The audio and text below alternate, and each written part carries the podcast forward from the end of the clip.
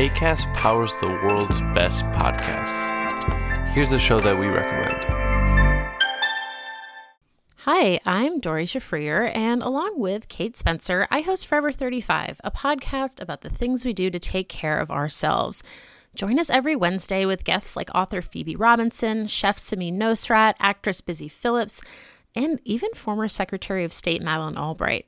On Mondays and Fridays, we have mini episodes where we answer listeners' questions on everyday problems like how useful a butt mask really is, how to deal with a petty friend, or how to relax after a long day. So join us Monday, Wednesday, and Friday on Forever 35, where we're not experts, but we are two friends who like to talk a lot about serums.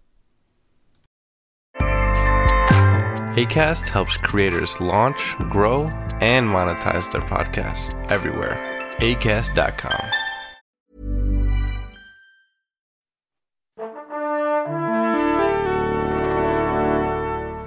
Bonjour. C'est moi Orson Welles.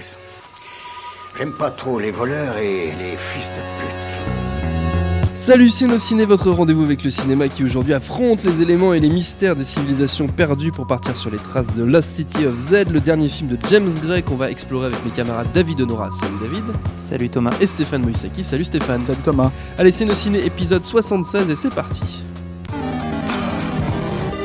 Monde de merde. Pourquoi il a dit ça? C'est ce que je veux savoir. Avec ce nouveau film, James Gray nous raconte l'histoire vraie et assez folle du major Percy Fawcett, joué par Charlie Hunnam, soldat britannique à qui la Royal Geographic Society d'Angleterre confie la tâche d'aller cartographier au tout début du XXe siècle une zone inexplorée de la Bolivie. Le voilà en pleine Amazonie, flanqué d'un assistant, Henry Costin, alias Robert Pattinson, aux côtés duquel il va se prendre de passion pour l'endroit où il en est persuadé vécut une civilisation millénaire dont il veut retrouver la trace, précisément celle d'une ville mythique qu'il baptise Z.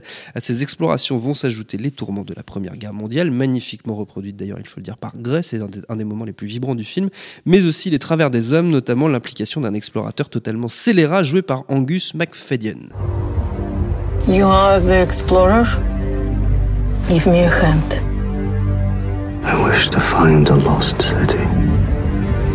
What you seek is far greater than you ever imagined.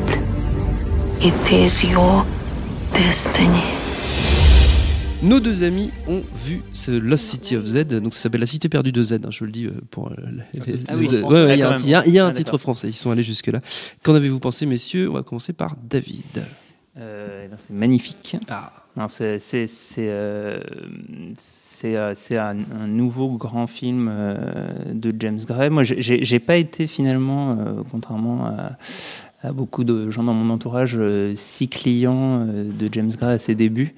Euh, je, trouve tu veux dire est que tu as préféré The Immigrant à The Yards? Exactement. Mm. C'était j'aime beaucoup, j'aime beaucoup. Fille Immigrante et pour moi, il y a, pour moi, il y a un tournant dans sa filmographie à, à partir de Two Lovers. En fait, ce que, ce que je reproche au- au- à, à ses premiers films, c'est d'être euh, euh, beaucoup trop sous l'emprise euh, de, de, de Coppola, qui est, qui est vraiment son, son, à mon avis, son, son, son Oui, c'est mentor en termes de, de cinéphilie, sa référence ultime, qui est, en- qui est encore d'ailleurs une référence. euh, Enfin, je vais en parler un peu après, hein, de manière différente dans, oui. celui-ci. Euh, et, et, euh, pour moi, à par- à partir de Two Lovers, il, commence à s'en émanciper un peu et à, dépasser euh, le, côté un peu re- reproduction, variation euh, thématique autour du, cinéma de Coppola. Et, donc là, c'est un, film qui porte depuis assez longtemps. C'était un projet qui, euh, qui, à la base, était, je crois, écrit et prévu pour être euh, joué par Brad Pitt euh, pour le, le rôle Tout à principal. Qui est du coup a refusé parce que c'est- il voulait pas jouer le rôle d'un Britannique. Enfin, il, voulait- il préférait que ce soit un acteur britannique qui joue le rôle de, du personnage principal. Et, euh, et pour le coup, je trouve que Charlie Hunnam, qui est le, qui c'était un le personnage principal de la série Sons of Anarchy et, et de Pacific Rim, que je trouve excellent. Vraiment, enfin, c'est, c'est un, un acteur que j'aimerais voir beaucoup plus souvent euh, au cinéma. Et, euh, et en fait, euh, et, en- et- et donc, ça, ça- ça- enfin, le, le sujet du film est assez an- anticlimatique, euh, comme on dit, parce que euh, il s'agit de la quête de quelque chose qu'on va peut-être jamais, jamais trouver. Et, euh, ça et ça prend un peu à revers le genre du cinéma d'aventure. Alors, il y, a une scène d'ouverture qui est exceptionnelle et qui est, qui est une scène de chasse Oui, en chasse Irlande. Ouais. qui, enfin, euh, on, on- on voit ça, c'est le genre de scène qui, qui, qui fait se rappeler ce que ça peut être aussi le, le- le- le grand cinéma classique, et c'est assez époustouflant. Enfin, on est Mm. tout de suite dans, dans, dans quelque chose, on se dit, ok, ok, il va, il va pas se foutre de ma gueule pendant, pendant deux heures. Et, euh, et, euh, et puis ensuite, euh, ensuite le, le, le- le film a- a- arrive à, à finalement raconter beaucoup de choses au- autour de, de cet univers visuel qui, qui pour le coup, est, euh, dérive du, cinéma aventure avec euh, l'ex- l'exploration de la jungle, la, rencontre avec les, autochtones, ce genre de choses, et qui en même temps raconte euh, une histoire presque, presque existentielle sur, sur la place de, l'individu dans le monde. Et, c'est assez intéressant, c'est que le, personnage principal, en fait, affronte. euh, Enfin, une, une de ses, une de ses motivations de, de départ, c'est de, de, s'émanciper des, des, des castes et des, et des codes, et il, a, il doit un peu laver l'honneur de son nom, père. euh, De son père, oui. Et, euh, et, euh, et- et il- veut sortir de ça, il veut aller contre euh, la structure de la civilisation et, euh, et ess- essayer de prouver que, euh, que, que, que- justement la, manière dont elle est structurée est, une fausse piste. Et, euh, et en même temps, euh, le, le- le film, par plein, par plein de moments, euh, impose au personnage de, de- de reproduire ces schémas, notamment lui euh, avec sa femme, euh, qui, qui, qui passe son temps à la, à la réduire à sa, à sa condition de femme, et, ouais, ouais. de mère. et- alors qu'elle, elle, serait prête à partir dans, dans la forêt avec lui. Et, et, et- et voilà, il y a, il y a- il y a vraiment énormément, enfin, c'est d'une richesse thématique euh, absolue. Et, euh, et voilà, c'est un, c'est un- c'est un- c'est un film qui. est- Et puis, par ailleurs, euh, moi, je, je l'ai vu à la, à la Cinémathèque, ils ils ont fait la- l'avant-première. Mm. À la Cinémathèque, euh, dans le cadre d'un hommage au, au chef opérateur, euh, Dar- Darius Konji, c'est ça Spongy, ouais. euh, qui, euh, bah, qui est un très très grand chef-op et, euh, et, et ce, et ce film en est vraiment la démonstration. Euh, Visuellement, c'est époustouflant. Ah, ça, ça, c'est évident. C'est un film qui est somptueux euh, visuellement. Euh, et- effectivement, tu parlais de, de cinéma classique. Et ça, il faut vraiment insister là-dessus. C'est pas un film d'aventure, euh, comment dire, euh, tel qu'on peut en avoir ces dernières années au cinéma. C'est vraiment, ça renvoie à une, une époque euh, révolue. C'est tourné en pellicule. Euh, ce qui est quand même, à mon avis, euh, assez compliqué à faire quand tu tournes en décor naturel euh, en Amazonie. Oui. Donc, en plus, James Gray qui sort complètement de son élément. hein, c'est c'est quand même un cinéaste new-yorkais, je pense assez urbain, qui a, oui, a- l'habitude de voilà. ouais. Moi, je mettrais un petit bémol quand même. C'est c'est, aussi somptueux soit le film, euh, aussi riche soit-il thématiquement. Moi, j'ai tendance à sortir, enfin, j'ai tendance à ne pas arriver à rentrer totalement dans, tout ce que ça raconte. C'est-à-dire que tout ce que tu as dit, euh, c'est là, c'est évident. Euh, moi, par exemple, le manquement que j'ai, c'est il y a un accent qui est mis énormément sur l'aspect, comment dire, pas lutte des classes, mais l'aspect, comment dire, position sociale, Mm. Qui, qui ne trouve absolument pas son pendant, je trouve, de manière anthropologique, euh, quand il se retrouve face, euh, face aux, euh, aux tribus, en fait, euh, sur place là-bas, parce que il y a tout simplement cette logique qui peut expliquer, dire, voilà, c'est par rapport aux gens de son époque, il ne les considère pas comme des sauvages, il les considère comme, comme des humains, en fait, des êtres humains. Euh, ce qui peut se comprendre vis-à-vis de la position qu'il a au, au sein de, de sa propre société, la société anglaise, et le fait qu'ils doivent laver le nom de sa, sa famille. Mais le problème, en fait, c'est que euh, ça suffit à lui donner une ouverture, en fait, euh, vers, euh, vers les tribus et vers les gens là-bas. Et il n'y a absolument aucun moment où on explique, où on montre la difficulté, parce qu'à mon avis, c'est aussi une des grosses difficultés qu'il a pu avoir au fur et à mesure où, où il s'est confronté à cette, cet Eldorado qu'il a cherché. C'est tout simplement la communication, le langage avec ces tribus-là.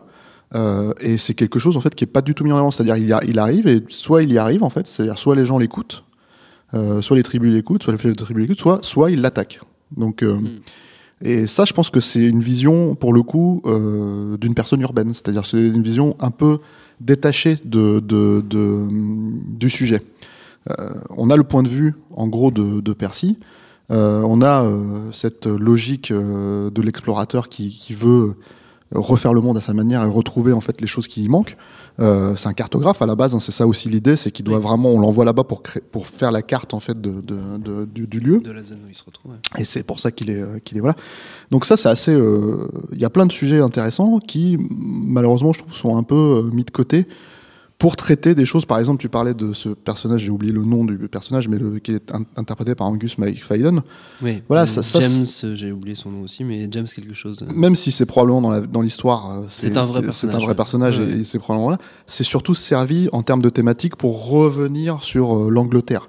Et il y a beaucoup de choses qui me font revenir sur l'Angleterre en permanence, alors que j'aimerais partir dans la jungle avec lui. Mais Et trouver cette, quelque euh, part c'est symptomatique de ce que te raconte le film parce que lui aussi n'arrête pas de revenir en Angleterre et n'arrête pas de vouloir repartir en Tout à fait, mais bon, je, on va pas spoiler le- le- la, la fin pour Oui. ceux qui connaissent pas forcément l'histoire de, de, de cet homme, hein, de cet explorateur.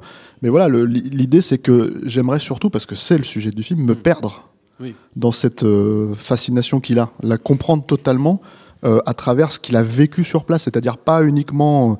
Il y a, il y a- il y a, hum, il y a des logiques familiales en fait qui sont très intéressantes dans le film et qui, moi, je pense, se, sont ancrées dans le ce que James Gray aime. Moi, j'avais beaucoup aimé Little Odessa euh, à l'époque où j'ai vu le film il y a 20 ans. Euh, J'étais assez euh, surpris par pour un premier film. J'ai trouvé ça hyper euh, voilà maîtrisé. C'est un tout petit film et du coup j'étais très déçu par The Yard parce que je trouvais que c'était une répétition assez molle finalement de, de- de- du premier film. J'aime bien certaines choses dans, dans La Nuit vous appartient. Euh, nous, appartient pardon et euh, moins d'autres mais il y a des il y a des très belles choses euh, le, le souci, c'est que voilà, c'est c'est- tant que ça traite la famille et ce genre de choses, c'est quelque chose qui lui parle de toute évidence et ça fonctionne hein, dans le film. Il y a, il y a, euh, il y a l'idée de- d'abandonner la famille derrière lui pour voilà et voire même repartir avec son fils euh, qui euh, et toutes ces scènes fonctionnent. Elles sont en plus, elles sont pour le coup, c'est les scènes émotionnelles fortes en fait, je trouve, parce qu'elles sont vraiment, euh, tu, tu y crois. Mais euh, cette vision en fait d'un autre monde, cette, ce, rêve en fait euh, euh, éveillé, c'est quelque chose qui pour moi et je reste à la comment dire sur le pas de la porte en fait je vois pas du tout le, le, le, c'est-à-dire même si le film est somptueusement filmé enfin même si encore une fois les, cadres sont magnifiques la lumière est, formidable pour situer pour les gens qui connaissent pas forcément Darius Konji de nom c'est le chef-op de Seven Oui. de David Fincher. Donc on, on- c'est quand même du, du haut niveau quoi. Euh, donc voilà c'est euh, c'est euh, même si c'est somptueux je ne touche pas la folie de ce rêve en fait je ne la ressens pas totalement. Et c'est et c'est la chose qui me manque en fait quand je regarde ce film. Et Je, je suis assez d'accord avec ce que tu dis, et c'est- et, et c'est effectivement une des limites du film d'être en fait, euh, enfin pas seulement ethnocentré, mais en fait euh, être aussi euh, finalement le, le- la jungle est presque un prétexte euh, pour raconter une histoire intime et, et- et- et le- tout le film se joue surtout sur la relation entre entre lui et sa femme. et, et, Et son rang en, Et- et son rang en son Angleterre qui, est, est un deuxième degré, mais Qui est enfin, lié en à la tout cas- famille, En tout cas, la conclusion du film euh, ramène à, à la relation intime et euh, au fait de, bah, voilà, de, de se rejoindre, de se perdre dans la, dans la jungle. Et, euh, et, et c'est euh, et alors il y a, peut-être autre chose qu'on peut raconter c'est aller même plus loin dans dans cette dimension intime et personnelle pour James Gray euh, c'est justement dans le dans le parallèle avec Coppola c'est que peut-être une- des motivations de ce, de ce projet pour lui, c'est de, de faire son Apocalypse Now et comme et comme disait euh, euh, Thomas, de- d'aller euh, se, se, se frotter à, les- à la jungle et d'embarquer les caméras, les caméras 35 mm dans des conditions de tournage extrêmement difficiles. C'est Enfin, apparemment, ils en ont complètement chié sur le tournage. Oui, il y a eu oui, des, oui, des oui. maladies, des problèmes, Ça a des moustiques, tout ça a ça. été très très dur. Euh, Il y a c'est- quelques ce qui est- une- vomissements qui sont ce qui est- réalistes. ce qui est une- ce qui est une évidence, ce qui est, ce qui est aussi euh, une des raisons pour, lequel, euh, pour laquelle pardon, le, le film a mis du temps à se faire, c'est qu'il tenait absolument à le faire in situ en Amérique du Sud et pas aller tourner euh, en Chine ou, ou, en- ou en Afrique du Sud ou ailleurs, où il aurait pu tourner dans des, dans des conditions peut-être plus faciles et pour moins cher. En termes de panorama, euh, il faut quand même sp- spécifier que même si moi je, n- je ne ressens- je n'ai pas le ressenti absolu, euh, le- c'est magnifique. hein. Enfin, je veux dire, c'est il le- c'est- c'est- c'est payant en fait à Ah oui, l'image quand même. hein. C'est c'est vraiment sublime. beau. hein. Et, et, et du coup, et du coup, je te, je te rejoins dans, dans, dans le fait que effectivement, c'est- c'est- on, on reste émo- émotionnellement la- un peu à la, un peu à la lisière parce que euh, le, là où se situe l'action est, est pas assez incarné, et notamment parce qu'il n'y a pas de personnage écrit euh, de, de- de- d'un, autochtone en fait. Enfin, y a- il y a- il n'existe pas. ils font partie du décor. Euh, alors après, il se passe des choses entre eux, et notamment on voit à un moment il y a un, un affrontement entre deux tribus qui montre que finalement euh, bah, les, relations civilisationnelles, et, voilà, et, et- et que ça existe aussi euh, aussi là-bas. Mais mais mais voilà. Après après pour moi, James Gray euh, est, avant tout un, cinéaste de l'intime qui, qui, s'intéresse au, cinéma de genre, mais pour raconter des histoires hyper, intimes et hyper personnelles. Quand il fait ça dans La nuit nous appartient, euh, il a une manière d'aborder euh, le- les scènes d'action, euh, C'est une question de point de vue. hein. Tu sais, par exemple, tu prends cet exemple dans La nuit nous appartient, le truc que j'aime beaucoup, par exemple, la scène que j'aime beaucoup, c'est la scène de mi-parcours, qui est liée à la poursuite en voiture sous la Mm. pluie, qui est liée à la, à la, à la, à la, la mort d'un personnage important. Euh, et ça, euh, ça fonctionne super bien parce que c'est abordé sous un vrai point de vue. C'est-à-dire le, le- le point de vue des personnes qui sont dans la voiture arrière et qui attendent, de, qui ne savent pas ce qui se passe. Donc en fait, le spectateur est complètement embarqué à ce moment-là dans la même logique. Et euh, inversement, une scène d'action finale, la scène d'action finale est beaucoup plus traitée comme un drame et pas comme une scène d'action. Et du coup, pour moi, ça fonctionne beaucoup moins. On est détaché en fait de ce qui se passe à ce moment-là. Et c'est un peu le souci que j'ai, euh, c'est-à-dire que je pense que c'est un cinéaste qui est très très fort en fait pour tout ce qui est général.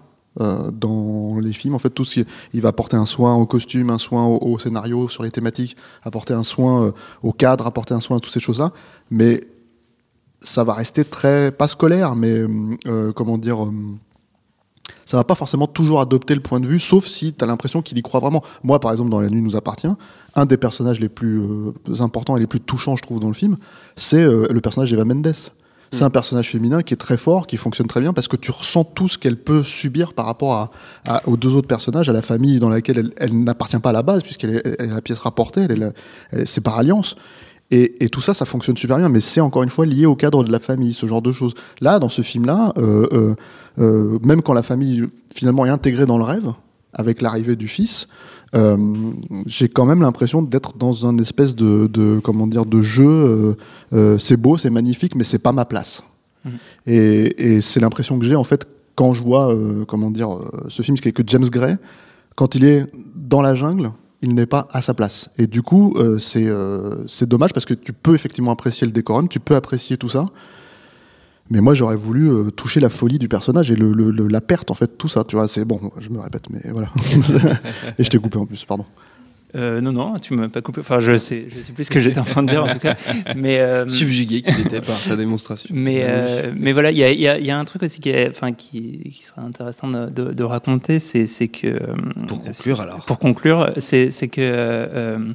Enfin, on, on- on parle de, de James Gray et un peu comme si c'était un, un cinéaste assez connu et reconnu euh, en, en France. Et c'est pas tant le cas que ça euh, aux États-Unis. Il, a- il a, il a fait cette semaine un, un petit peu polémique en, en s'exprimant sur, euh, sur le, le festival de Cannes et le fait que. Enfin, en- en- il, a dit, il a dit en gros qu'il avait l'impression que, que le, le- le Festival de Cannes avait, avait formaté une partie du cinéma euh, euh, à faire des films chiants. Euh, et, euh, et, et en fait, c'est quelque chose d'assez paradoxal le cas de James Gray, c'est que en fait, euh, il, il existe et il est connu dans, l'univers du cinéma grâce à Cannes, et il s'en prend plein la gueule à, la- à chaque fois qu'il y va. Euh, beaucoup par la critique internationale et il est quasiment inconnu euh, aux États-Unis. J'ai- réalisé un truc marrant en, en regardant sa, sa fiche Wikipédia euh, en anglais, qui est trois ou quatre fois plus courte que, Que la, fiche. Wikipédia française. et donc c'est vraiment un, un cinéaste qui, qui est, qui est enfin voilà, qui, qui, qui est connu et reconnu en France et pas du tout euh, encore dans son pays, même si euh, ces, ces deux précédents films ont eu un, un peu plus de succès que, que les premiers. Pas autant que ses deux camarades d'école, euh, JJ Abrams et Jude Apatow, parce que oui, il a fait ses études euh, Ah avec bon les Ah, deux, d'accord, avec ouais. les deux en, en même temps. Il Ah, Comme, ça. comme- quoi, ils n'ont pas parler. compris les mêmes choses. hein. Tu allais en parler dans, dans J'allais en, par- par- en parler pour ma reco. Ah bah justement, puisque tu, tu me tends la perche, David, avant qu'on se quitte, les petites euh, recommandations d'usage. Donc David, tu allais parler, je suppose, de cette masterclass qu'on peut voir sur Internet. Exactement. En fait, j'a- j'allais parler de. euh, bah, de- je, je- je répète que j'ai vu le film à la, ci- à la Cinémathèque et donc que j'ai que j'ai vu ensuite la, la masterclass de James Ray. Il a raconté à cette occasion une, une petite anecdote euh, en racontant euh, qu'il a qu'il a vu à la fac le film Le Guépard. Auquel on peut penser dans le film, notamment euh, Oui. avec la scène du Visconti. bal euh, au début, donc le guépard euh, de Visconti qui a eu la Palme d'Or en je ne sais plus quelle année. Oula, moi non plus. Je suis Et, très ce genre de et il raconte qu'il a vu ce, ce film à l'époque avec, avec trois camarades dont il n'a pas voulu dire le Oui, nom, mais qui sont est- de- mais qui sont étaient à la depuis fac devenus très et qui sont devenus des grands réalisateurs très célèbres. Et donc, quand on regarde un peu les, les, les, les gens qui étaient dans sa promo, il y a effectivement J.J. Abrams, Matt Reeves et Judd Ah oui, c'est Matrix le troisième. et, et, ces- et ces trois-là. J'ai Abrams regarder le guépard. Et en fait, et en est- oui, pardon. pareil, la- au bout de la- 5 minutes. La fin, la fin de l'anecdote, c'est que, voilà. que euh, ils, ont regardé le film ensemble et euh, à la fin, parmi les quatre, le seul qui était encore éveillé, c'était euh, James Gray. Voilà. C'est assez symptomatique. Ça veut dire Oui. beaucoup de choses. Stéphane, quel est ta reco, toi Bah, Et donc, euh, attends, de- juste, pardon, on n'a ouais. pas reprécisé, mais cette masterclass, on peut la regarder sur Internet. Sur oui, le site. euh, euh, sur le de la Facebook Cinémathèque. d'Arte et sans doute sur le site de la Cinémathèque. Très bien, on mettra le lien là où il faut sur la page de l'émission. Et Stéphane, ta reco à toi Alors Marocco, bah, ça va être un peu particulier, mais il y a une connexion. Euh, c'est euh, alors. On a dit euh, James Gray, cinéaste urbain, euh, Ouais. qui euh, va dans la nature. Et ben moi, j'ai parlé d'un cinéaste de la nature en fait, qui qui, qui n'est pas urbain justement, et qui est John McTiernan, et qui euh, et je vais parler de Medicine Man. Alors Medicine Man, c'est pas, euh, c'est quelque part, enfin, il y a aucun rapport vraiment avec euh, avec euh, avec Lost City of Z. Ce n'est pas, pas du tout le même sujet. C'est en plus pas forcément le meilleur film de John McTiernan, mais là où j'y vois une connexion, c'est que hum, c'est, euh, je trouve, un des films où la jungle est le mieux filmé euh, de ce que j'ai pu voir en fait euh, ces, ces 40, 50 dernières années. Tu as déjà Euh, 50 ans. J'ai déjà 50 ans, non, mais ce que je veux dire de- de- du cinéma de ces 50 dernières années. compris. Et, euh, et, et surtout, c'était quelque chose qui tient, et c'est quelque chose qui tenait à cœur à McTiernan en faisant, en, en abordant le projet. Il faut savoir que McTiernan a fait euh, un, autre film dans la jungle qui était Predator, Ouais. et sur lequel il a eu d'énormes frustrations quand il a fait euh, quand il a fait le film parce qu'il a jamais, à son sens, euh, est quelqu'un de très exigeant avec lui-même. euh, il n'a jamais réussi à filmer la jungle telle qu'il la ressentait en fait. Et il est parti avec le même chef-op, c'est la seule fois où ils ont retravaillé ensemble, c'est Donald McAlpine, euh, dans la jungle pour, euh, pour euh, Medicine Man. Et, c'est, et pour le coup, c'est une vraie logique d'obsession, c'est-à-dire que tout ce qui fonctionne généralement chez McTiernan ne fonctionne pas dans Medicine Man, c'est-à-dire euh, le récit global euh, est un peu brinque-ballant, euh, les personnages sont pas super attachants, surtout quand elle s'appelle Lorraine Bracco qui est, qui est vraiment agaçante. Euh, Sean Connery, il est un peu en, en, comment dire, en mode automatique, mais il y a la jungle. Il y a juste la jungle comme tu l'as jamais vu filmer au- au- parce que c'était vraiment son obsession. Et du coup, en fait, euh, moi je conseille le film pour ça. Malheureusement, c'est un peu difficile de voir. Il y a que des DVD un peu Oui, pourris qui, ce que euh, qui sortent. pas voilà. été éditeur Blu-ray, Euh, non, pas en Blu-ray, non. Bah, c'est un film qui est complètement oublié. hein. Oui. Euh, même s'il y avait des grands espoirs à l'époque où le film est sorti, il y avait des grands espoirs sur le film, puisque c'était euh, par le scénariste de- du Cercle des Poètes Disparus, McTiernan qui sortait Doctor War Rouge, c'était la réunion avec Sean Connery. C'est un film qui est complètement euh, passé inaperçu et euh, qui n'a pas vraiment marché en salle. Euh, mais il y a voilà, il y a la putain de jungle. Il y a notamment une scène incroyable euh, où il euh, monte dans les jungles, monte dans, dans les arbres avec Lorraine Bracco et, Sean Connery montent dans les arbres avec la musique somptueuse de Jerry Goldsmith, qui est un, des- un de ses plus beaux thèmes, je pense. Voilà, donc euh, donc euh, c'est du cinéma par, euh, enfin c'est, il y a une porte d'entrée très spécifique pour moi. Si je vous conseille ce film, je peux pas vous le conseiller comme un grand film de McTiernan. Bon, je vous conseille le reste de la filmo si vous voulez, mais pas celui-là. Et euh, mais par contre, euh, pas forcément celui-là pour commencer. Mais voilà, il y a la jungle telle que vous l'avez jamais vue euh, au cinéma, à mon sens, et c'est dans Medicine Man euh, de John McTiernan. Et sinon, si vous voulez aller au cinéma, il y a donc The Love City of Z, la cité perdue de Z, c'est en ce moment à voir. Notre temps est écoulé. Merci à tous les deux. Merci à Jules à la technique. Merci à l'antenne Paris pour l'accueil. Nociné.com, binge.audio pour toutes les infos utiles. Si vous nous écoutez sur iTunes, n'hésitez pas à nous laisser une bonne note. Ça nous fait toujours très plaisir. Puis on vous dit à très bientôt. Salut, c'est Mehdi Maizy. Retrouvez nos fun tous les vendredis, le podcast qui donne de l'amour à Kanye West, Michel Berger et Kalash Criminel. Uniquement dans nos fun.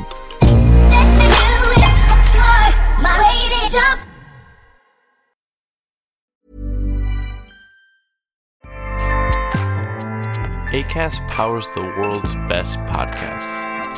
Here's a show that we recommend. Hi, I'm Una Chaplin, and I'm the host of a new podcast called Hollywood Exiles. It tells the story of how my grandfather, Charlie Chaplin, and many others were caught up in a campaign to root out communism in Hollywood. It's a story of glamour and scandal and political intrigue and a battle for the soul of a nation. Hollywood Exiles from CBC Podcasts and the BBC World Service. Find it wherever you get your podcasts. ACAST helps creators launch, grow, and monetize their podcasts everywhere. ACAST.com.